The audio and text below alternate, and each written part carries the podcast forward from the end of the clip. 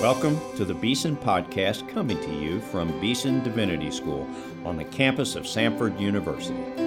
Now, your hosts, Doug Sweeney and Kristen Padilla.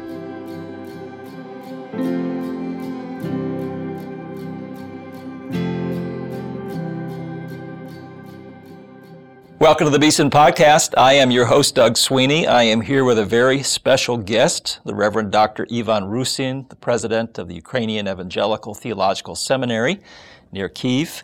He is spending a little time in the United States now, uh, educating friends here about what's going on in Ukraine and uh, rallying support for our brothers and sisters in Christ there. One year ago, on February 24th, 2022, Russia invaded Ukraine. Today's guest was living in Bucha, a suburb of Kiev, shepherding a seminary when this took place.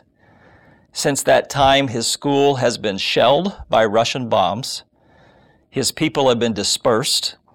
His life has been turned upside down, but he remains faithful, courageous, and determined today to honor God and care well for the people God has given him to serve. He is at Beeson this week, educating our community on what's going on and seeking our support for the work that lies ahead. So thank you very much, Dr. Rusyn, for being with us. It's an honor to have you on the program today. It's a great privilege for me to be here today. Would you please tell our listeners just a little bit about yourself? We want to get into the current situation in Ukraine in a few minutes, uh, but for now, who are you? How did you come to faith in Christ? And how did you become the president of a seminary in Ukraine? Um, I was born in a Christian family. It was under Soviet Union, a theistic regime. So I was led to Christ by my grandma, and my responsibility was to read a New Testament for her. This is the way how I became a Christian, and I, and I always wanted to be a minister to serve the Lord. So in 1997, I went to study in the seminary, and some years later, I became a president of the seminary. So I have a, a leadership role, and also I am involved in teaching. I teach missiology, and also uh, I'm involved in church planting. You sound like a busy person, even without a war.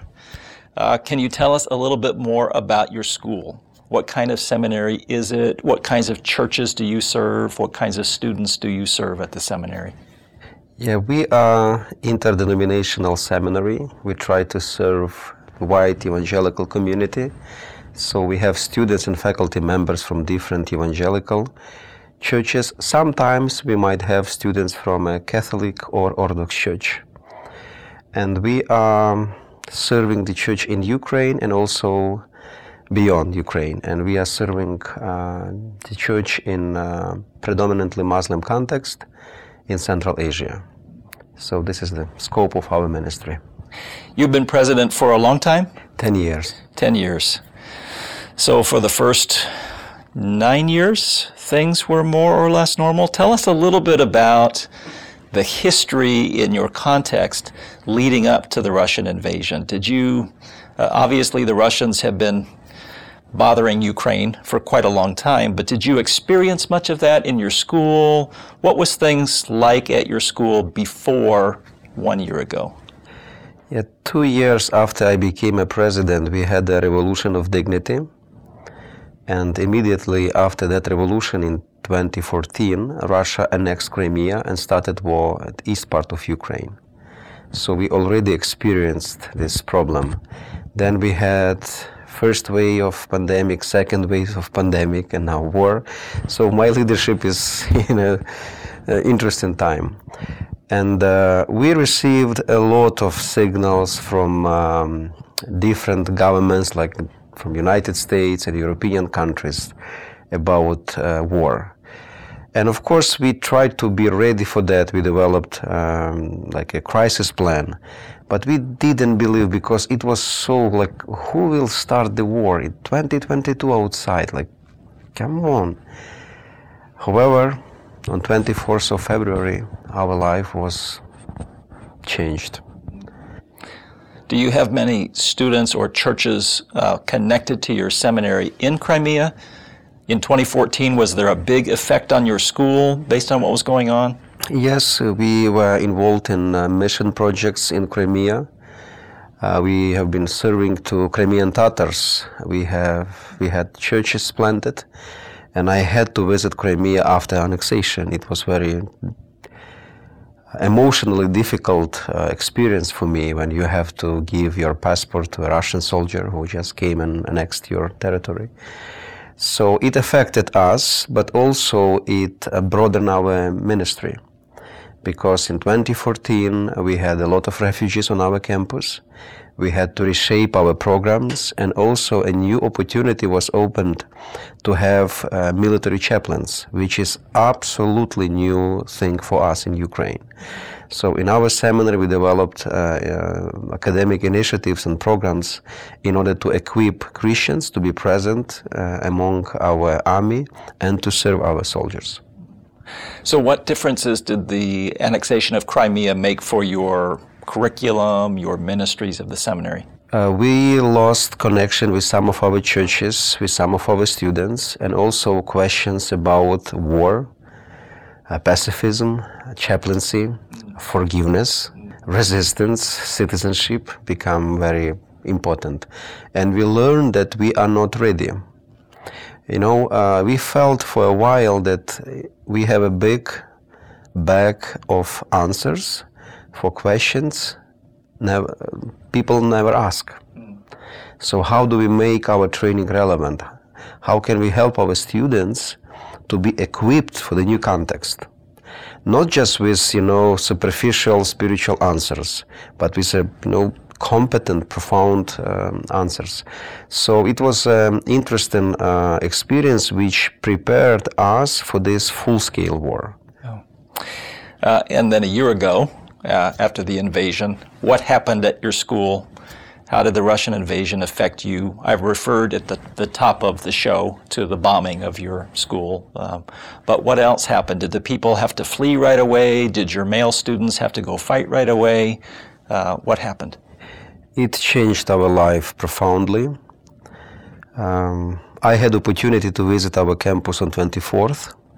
So we implemented our like crisis plan uh, but next day I was not able to come to the seminary again because the bridge between Bucha and Kiev was exploded. So I was locked in basement in Bucha for a few days while faculty and some students they were on campus and uh, Russians they were less than 5 miles away from the seminary just on the first day of the war. So we could see Russian helicopters tanks, jets.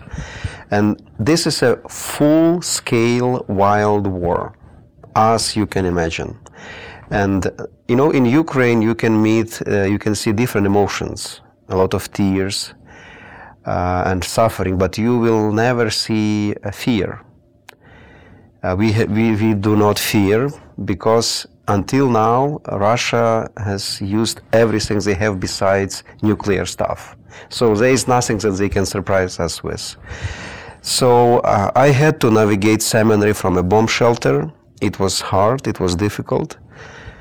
Um, out of 50 uh, workers of our seminary, only two stayed in their own apartments. Most of them were refugees, some of them abroad. Uh, we have our students that are fighting in the army, they are serving the army.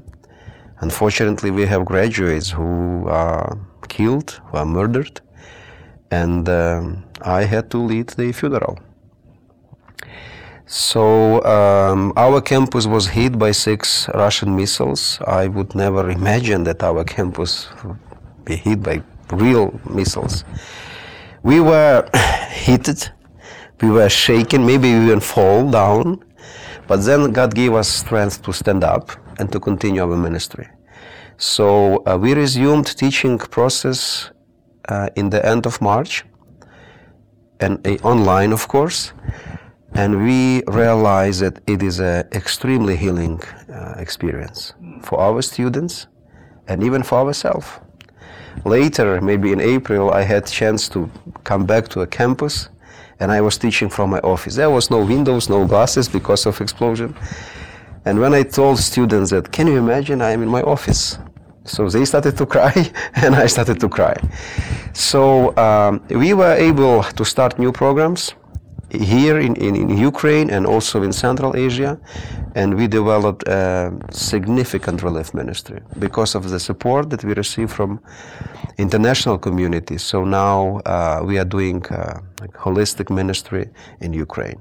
So it is a profound impact.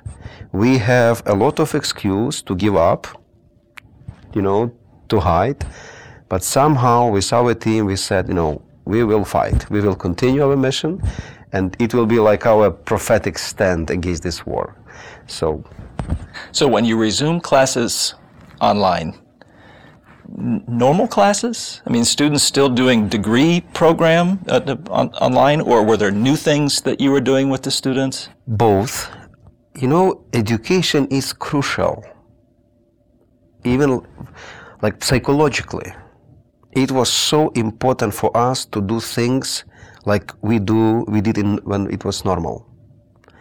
And also there immediately a huge need in new programs trauma healing. There is a so huge big and deep trauma in ukraine. Okay how do we equip our churches our people that they will help in this? So we develop a short-term uh, trauma healing program. And now i think we have fourth or fifth cohort of that program. So the, the main reason or aim of that program, how do we help our people to define, okay, here I can help, oh, this is a serious problem. I have to navigate person to a more like to a better expert, because trauma is such deep that you cannot play with it. So and also we developed a few uh, programs for pastors. The question is how do we equip pastors to serve in this environment. In some, for example, I have a friend, he's, he's a pastor in a church, and uh, they decided that they will have no sermons for a few months, just prayer. And I asked him, like, why, why you made such, such decision? And he said, you know, I just wanted to be honest with myself and with my people. I, I don't know what to say. So the best what I can do is just just pray.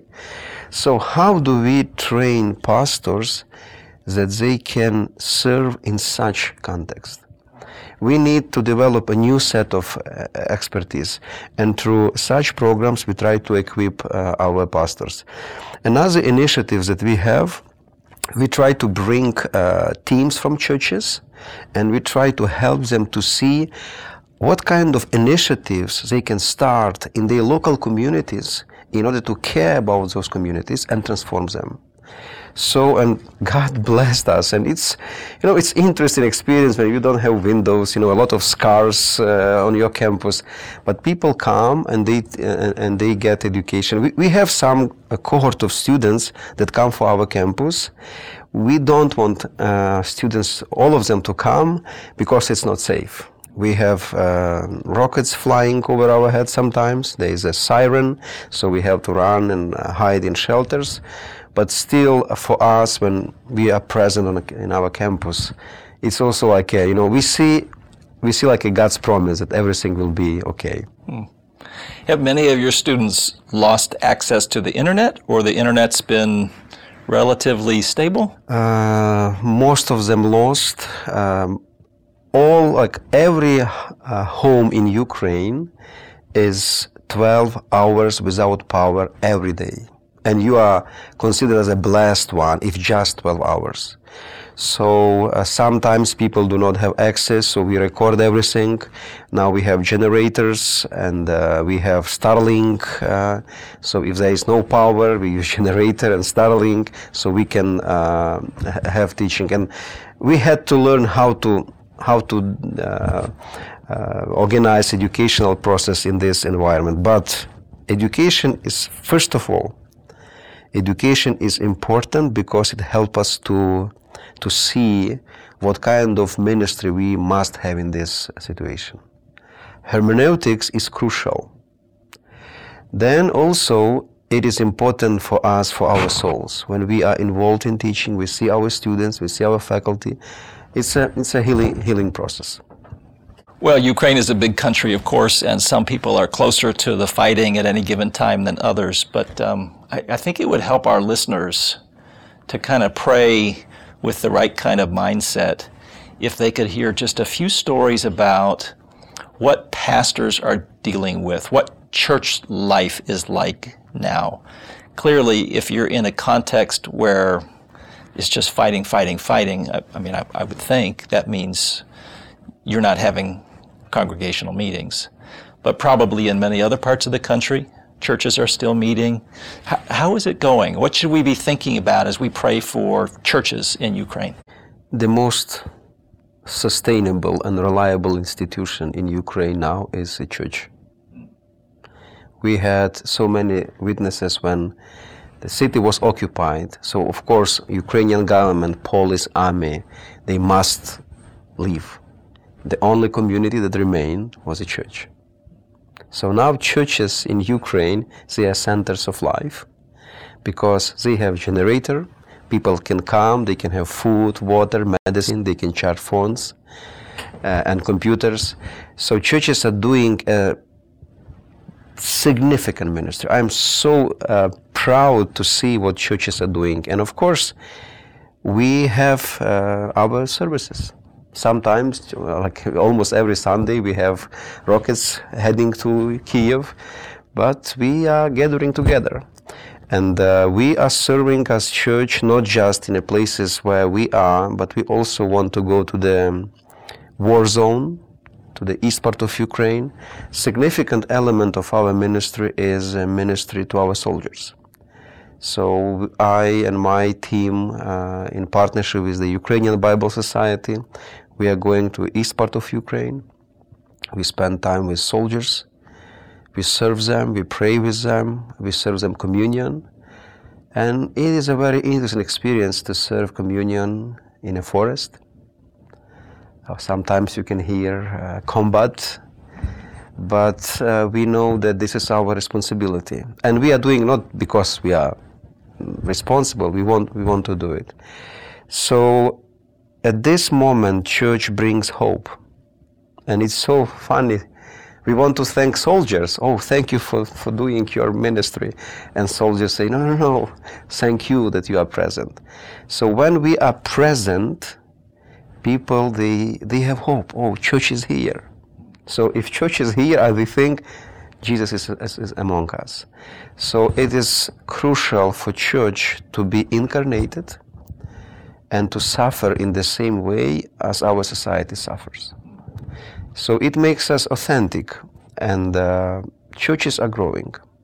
So, what we read about in the newspapers in the U.S. or see online uh, here on the U.S. with respect to Ukraine now is that the government asks the younger men, the men who can fight, to stay, don't don't go, uh, but they allow others to go.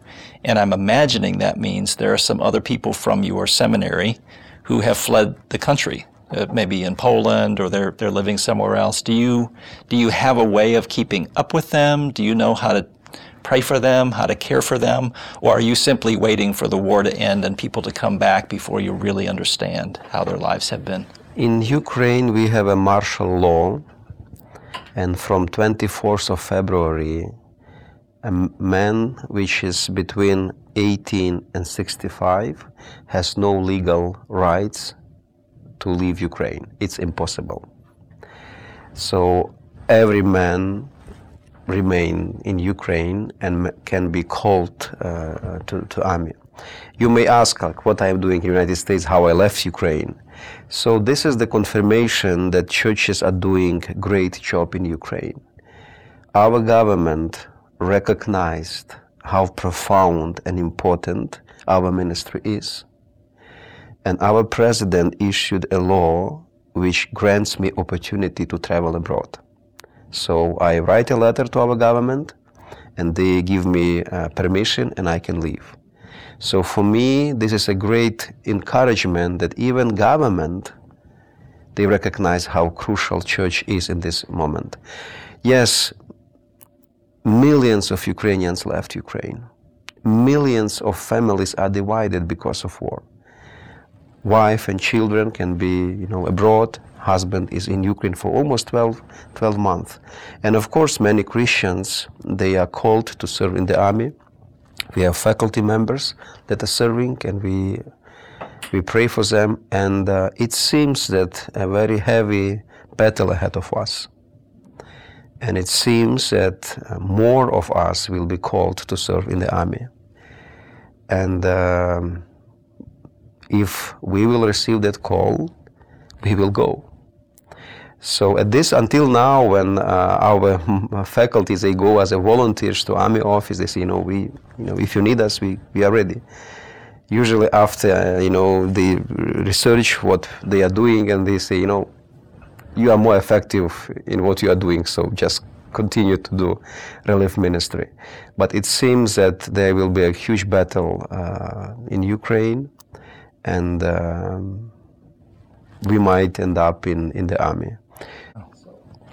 So uh, next week, I believe you fly back to Budapest, and then you find a way, maybe by car, yeah. to get into Ukraine.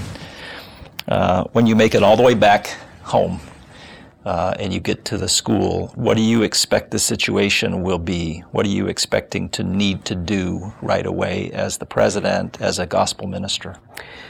I have to catch up with all of my work, and we have some uh, important initiatives, educational initiatives, that we want to start in order to prepare uh, more pastors and leaders. And next 10 days, uh, we are promised to have like a f- new wave of escalation. So we are we are waiting for that uh, for that time. And uh, I will be in, in, involved in the relief ministry, in teaching, leading, and also in church planting. I am a church planter, so. Mm. Surely you can't plant a church during the war, can you? Well, this is the best time to plant a church because people have such a big need in God. And uh, you do not play in these atheistic games when you have a war. And if church is authentic, if church suffers together with people, if church does not afraid hard questions, people come, people listen. So uh, I am so happy that we started in church a few years ago. And, uh, you know, in Ukraine, uh, God is the only, only hope we have if you compare the Russian Federation and Ukraine. And frankly speaking, uh, I have no, I have no religious explanation how Kiev, why Kiev survived. The only answer that works for me, it was God. Our army was in east part of Ukraine, and Kiev was almost surrounded by the Russian army for more than a month. So like every day we thought, okay, this is our last day, this is our last day. And then they just disappear. So we say, God, thank you. And uh, there is a very difficult future ahead of us after, after this war. And there is a huge responsibility of churches and seminaries how do we navigate our society through lament, healing, and it's hard for me to say this word, but to forgiveness. I don't see as an institution or community besides the church that has capacity to facilitate that process. So I strongly convinced that without the gospel, Without the church, our country has no, no future. I am so afraid that because of such deep violence and trauma, there is a danger that we might be hostages of this experience. So we have to help our society. We have to help ourselves to go through all of these phases, but to reach that freedom from, from you know, hatredness, from, from trauma. So there is a lot of work uh, to be done in future, and this is why I see that educational institutions like our seminary and other, we have a lot of work to do. Many of our listeners have been praying for Ukraine for a long time. And uh, this conversation, I, I, hope, will shape their prayer lives in the days ahead. Um, but uh, as we draw the conversation to a close, are there specific ways in which you want our people to pray for Ukraine these days? Yes, it is. Uh, please do not pray for peace. It's very diplomatic. We pray in Ukraine for just peace. We pray for victory because, in our case, just peace is possible only after the, our victory. Very briefly, this war is not about land or territory. This war is about the very existence of the Ukrainian identity, freedom, democracy, and justice. Unfortunately, there is no space for the Ukrainian identity under Russian dominion. They do not want to kill our bodies, they want to kill our soul. This is why Ukrainians fight, you know, as they fight. Mm-hmm. So uh, pray for just peace. Pray for us that we will be capable to protect our freedom, our democracy, our identity, and pray for Ukrainian churches that we will have enough capacity to lead our society through this difficult time. There is no other community that has this calling and has this uh, capacity. So this is my uh, this is my uh, prayer request and pray for Christian leaders that we would have strength, courage, and vision to serve in a way that our churches will bring blessing. We will pray. Listeners, you have been listening to the Reverend Dr. Ivan Rusyn. He is the president of Ukrainian Evangelical Theological Seminary. Uh, we ask you to pray for him and for his school and for our brothers and sisters in Ukraine. And we say goodbye for now.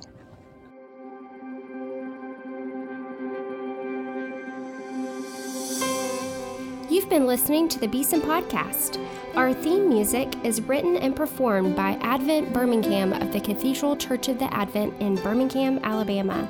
Our engineer is Rob Willis. Our announcer is Mike Pasquarello. Our co-hosts are Doug Sweeney and myself, Kristen Padilla. Please subscribe to the Beeson Podcast at beesondivinity.com slash podcast or on iTunes.